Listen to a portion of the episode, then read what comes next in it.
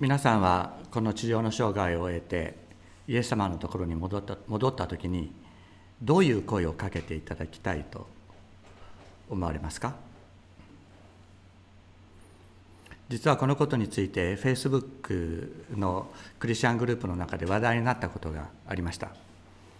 そしてある、えー、多分アメリカ人だと思いますけれども有名なクリスチャンが、えー、イエス様のところに戻った時にあなたはよく私の言葉を聞いてくれてありがとうって言ってほしいっていうふうに言ったそうです。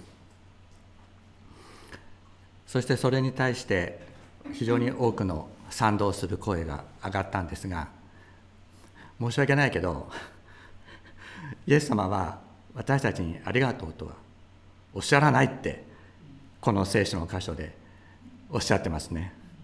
いやブラック企業か。いやそういうことでも ないだろうと思いますがこのところどのように皆さん受け取られましたか？もう疲れ果てて帰ってきたらねあのよくやったって言ってさあまあここに座って食べろよって 言ってほしい。だけどイエス様はそんなことは言わないっておっしゃってる。お前は帯を締めて立って私に給仕せよとおっしゃってる。これは一体どういうことなんでしょうか？ここいやそんなねイエス様に従っていくってそんな大変なんだったらやめといた方がいいかっていうふうに思う。思わない。今日は思わない。本当に嬉しいと思ってこの場所からねみんな帰っていくことができたらと思ってます。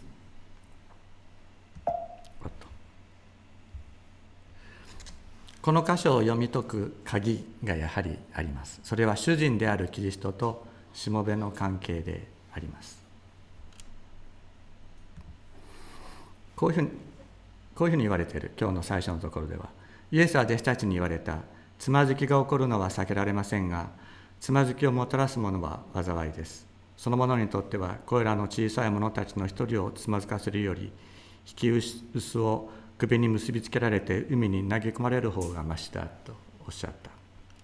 でこの箇所はこれまでの15章から始まった一連のお話の話というか出来事の延長線上にあるのかそうでないのかということは必ずしも明確ではありませんけれども延長線上に理解することももちろんできます。でここでつまずかせるというのはどういうことかというと罪を犯させるとかあるいは神様の愛と恵みを分からなくさせる神様との関係を失わせるというような意味ですね。で15章から始まる、えー、この場面ではそこに罪人と言われる人たちがいて自然人と言われる人たちが自然人たちがいてでここで、まあ、一連の出来事としてこれを理解するのであればこれらの小さい者たちの一人というのは罪人と呼ばれる人たちのことと理解することができるわけですね。今罪人と言われる人たちが神様のところに帰ってこようとしている時それを阻止しようとする。お前たちには資格がないとか。罪清められてから来いとか。そういうように言うことですね。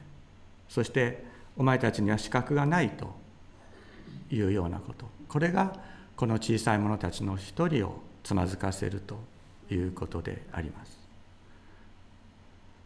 そういうことをするぐらいだったら引き牛を引き薄を首に結びつけられて海に投げ込まれる方がましです、まあ、非常に、ま、激しい言葉でイエス様はおっしゃってますけれどもあのイエス様のね言葉はね激しいんだっていうふうにちゃんと理解しておいた方がいいと思います。激しいんだと。このつまずかせてしまった人たちも神様申し訳ありませんでしたって言ったら救われるんですよ。それが前提にある。そういう前提の中でイエス様はこういう厳しい言葉をおっしゃって戻ってこいと神に立ち返れとおっしゃっているわけです。あなた方は自分自身に気をつけなさい。兄弟が罪を犯したなら戒めなさい。そして悔い改めるなら許しなさい。一日に7回あなたに対して罪を犯しても7回あなたのところに来て悔い改めますと言うなら許しなさいとおっしゃってる。これは弟子たちに対する教え戒めでありますけれども罪を犯した人をその罪の家に断罪排斥してはならない排除してはいけないとおっしゃってる。一日に7回あなたに対して罪を犯しても7回あなたのところに来て悔い改めますというなら許しなさいとおっしゃってますけどこれ神様がそれ以上許してくださってるからですよね。イエス様は7を70倍するほど許せとおっしゃいましたけれどもこれは神様の心を自分の心とせよ。神様はもうすでに許してくださっている。全てを許してくださっている。だからあなた方も全てを許せ。神様の心を自分の心とせよとおっしゃっている。そうすると人たちは主に言った私たちの信仰を増し加えてください。ななぜかって無理と思ったからですね。無理と思ったからですよ。で弟子たちの反応は、まあ、イエス様信仰が大きいとか小さいとかってよく言われると。それで、まあ、信仰が大きければそうなるのそうできるのかもしれない。で信仰の小さい私たちには今の私たちの信仰では無理なんで私たちの信仰を増し加えてくださいと、まあ、弟子たちは言った。でそれに対するイエス様の言葉はまた激しい非常に厳し厳しいものです。もしあなた方にからし種からし種ほどの信仰があればからし種っていうのはもう消しの実よりもちっちゃい鼻で生きただけで飛んでいくぐらい小さいものです。この桑の木に根元から抜かれて海の中に言われというならあなた方に従います。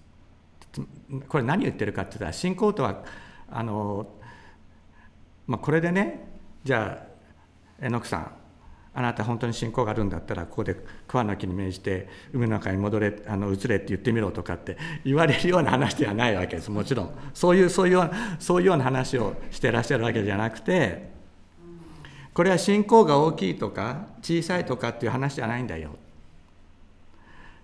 信仰があるかないかという問題なんだっておっしゃってるわけです信仰があるかないかっていう問題なんだということです。これが根本だと。では信仰とはそもそも何かということをイエス様はここでお教えになる。あなた方の誰かのところに畑を耕すか羊を飼うしもべたちしもべがいてそのしもべが野から帰ってきたらさあこここちらに来て食事をしなさいと言うでしょうか。むしろ私の夕食の食事をし用意をし私が食べたり飲んだりする間帯を締めて給仕しなさい。お前はその後で食べたり飲んだりしなさいというのではないでしょうか。しもべが命じられたことをしたからといって主人はそのしもべに感謝するでしょうか。同じようにあなた方も自分に命じられたことをすべて行ったら私たちは取るに足りないしもべです。なすべきことをしただけですと言いなさい。これがね信仰があるかないかってことなんだとイエス様がおっしゃったその内容、まあ、例ですね。例えでこの世に教え教えになった。神のしもべのアイデンティティ神神のしもべが神のしもべであるということ。それが最も輝く時というのはお前は立って私に仕えようと命じられる時であります。この方に仕える時に私たちの神のしもべとしてのアイデンティティが最も輝く。しもべは主人に仕えるために存在しているからです。主人に仕えられるために存在しているのではない。これがしもべの本質であります。だから先ほどのね許すということから言えば主人である父なる神様はすでに全てを許しておられる。この方の働きがあなた方の働きなんだ。ということをイエス様はこのことでお教えになるわけです。あなた方は立って使えよと。いう時にあなた方も私と同じように許せ。父なる神様が許しておられるように全てを許せとお命じになる。でこの罪を犯した人を許すこと。それから許すことは神から評価されたり感謝されたりするようなことじゃないということです。だから私はあの人ね許しました。神様私偉いでしょうとかっていうことではないということです。褒めてくださいというようなことではない。神のしもべとして当然行うべきことである。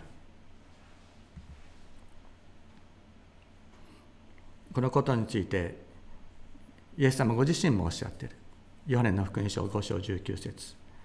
イエスは彼らに答えて言われた。誠に誠にあなた方に言います。子は父がしておられることを見て行う以外は自分から何も行うことはできません。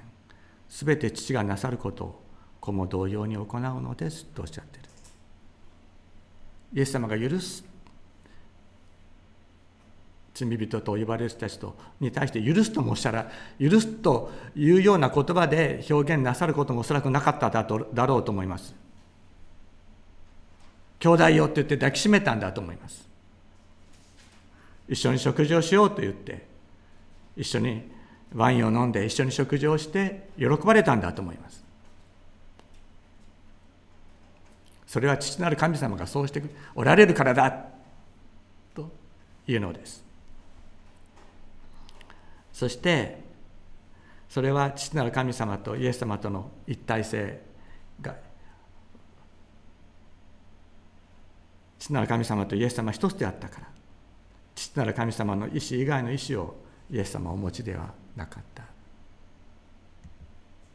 そしてさらに言われます。弟子たちに対して私たちに対して私たちについてですね。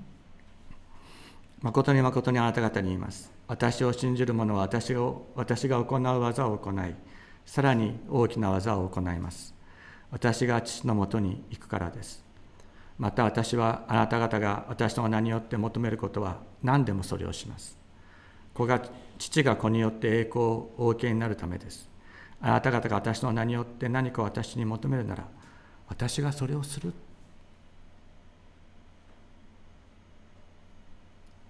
あなた方が私の名によって何か私に求めるなら私がそれをするっておっしゃっている。これについて反論したい方いらっしゃるかもしれませんね。もう何度もずっとイエス様の皆によって祈っているのに全然宝くじ一回も当たらない人とかね そういうそういうようなねあのいうふうに思う。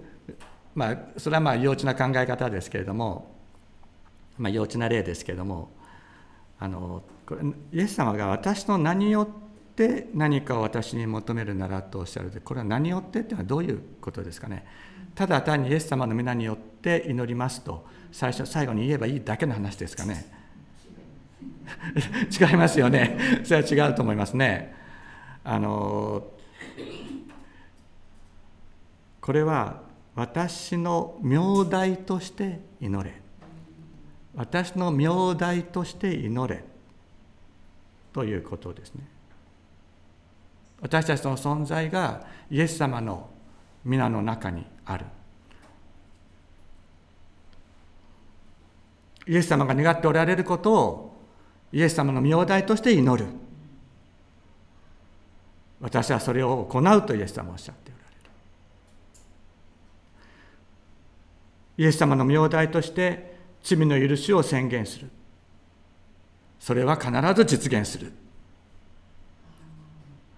だから私たちが罪の許しを、まあ、あなたの罪は許されていますってもちろん言ってあげなきゃいけない場合もあるしはっきり言わなくても罪許された者同士として一緒に交わりの喜びの中に生きるそれだけでも十分だと思います。その人がそこに一緒にいることを喜ぶ。これが罪の許しの表現であります。それは実現すると。必ず実現するとおっしゃっていらっしゃるわけです。マタイの福音書ではこのように言われています。誠に誠にあなた方に言います。何でもあなた方が地上でつなぐことは天でもつながれ。何でもあなた方が地上で解くことは天でも解かれます。誠にもう一度あなた方に言います。あなた方のうちの二人がどんなことでも地上で心を一つにして祈るなら天におられる私の父はそれを叶えてくださいます。二人か三人が私の名において集まっているところには私もその中にいるのいるのです。ここで言われているどんなことでも、えー、あなた方が地上でつなぐこと解くことと言われてますけれどもつなぐというのは拘束するという意味ですね。拘束する、まあ、許さないつまり許さないということ。ところが解くというのは解放するということでそれは許すということです。だからあなた方が地上であの許さないままにしておいたらそれは天でも許さないままになる。そのぐらいあなた方には許す権限が与えられてるんだ。これ許さない権限が与えられてるんじゃないんですよ。許さない権限が与えられてる んじゃなくて許す権限が与えられてるんです。だから許しに許せ。だからもうできるだけ遠くまで行って許しに行け。ということをイエス様はこのことを通して教えていらっしゃる。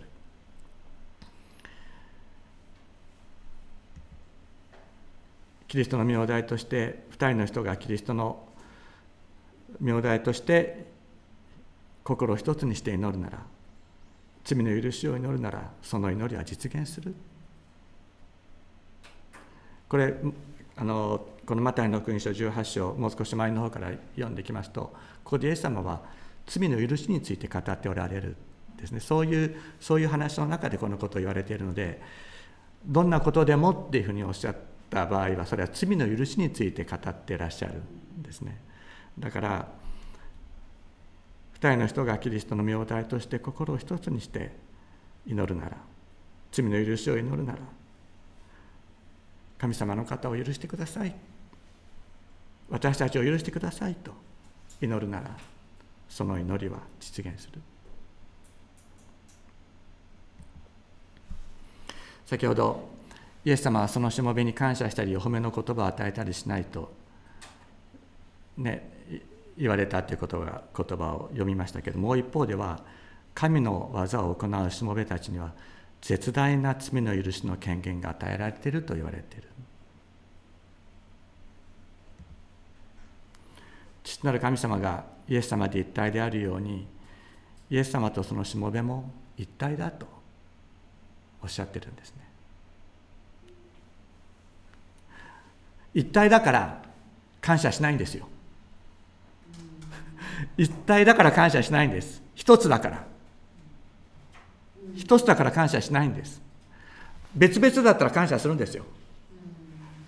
別々の存在だったらよくやってくれてありがとうっていう。だけど一体だから一つだから神様私たちにありがとうとは言わない。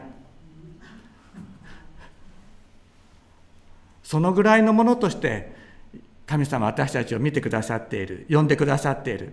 イエス様私たちを一体のものとして招いてくださっている。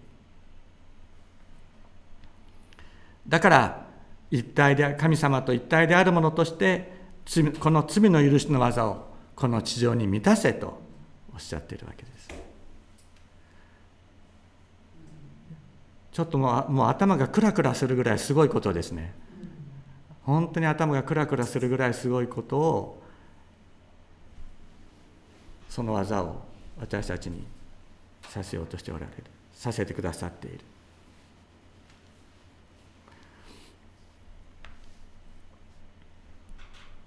まあ、何度か申し上げていますけれどもキリスト教会の中でね特定の人たちに対してあの人たちは罪人だというようなことをイエス様はお許しにならない。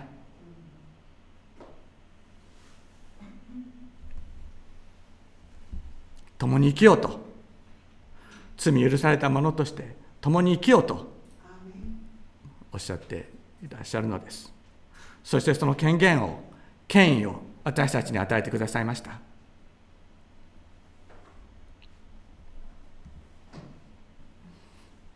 同じようにあなた方も自分に命じられたことをすべて行ったら私たちは取るに足りないしもべです。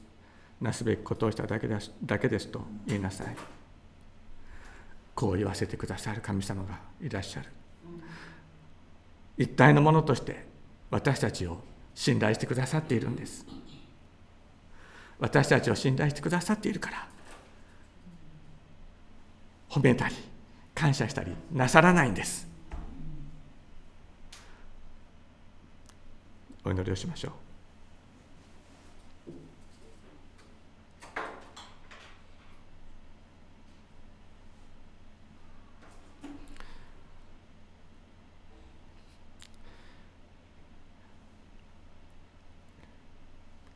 主様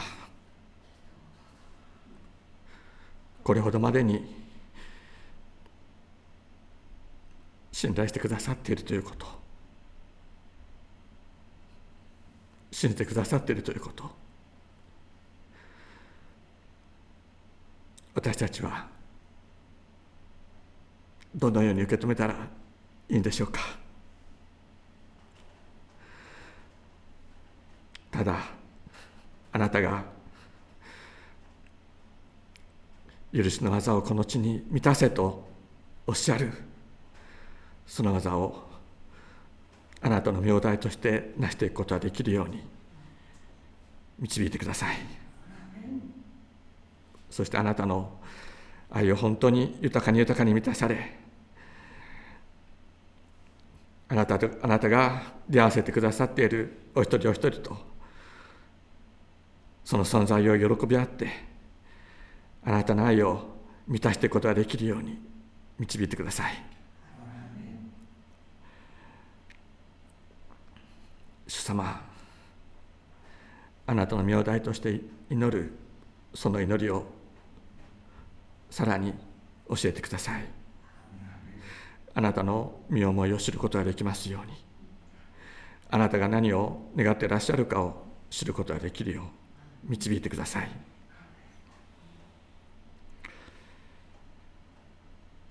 イエス様の尊い皆によってお祈りいたします。アメン。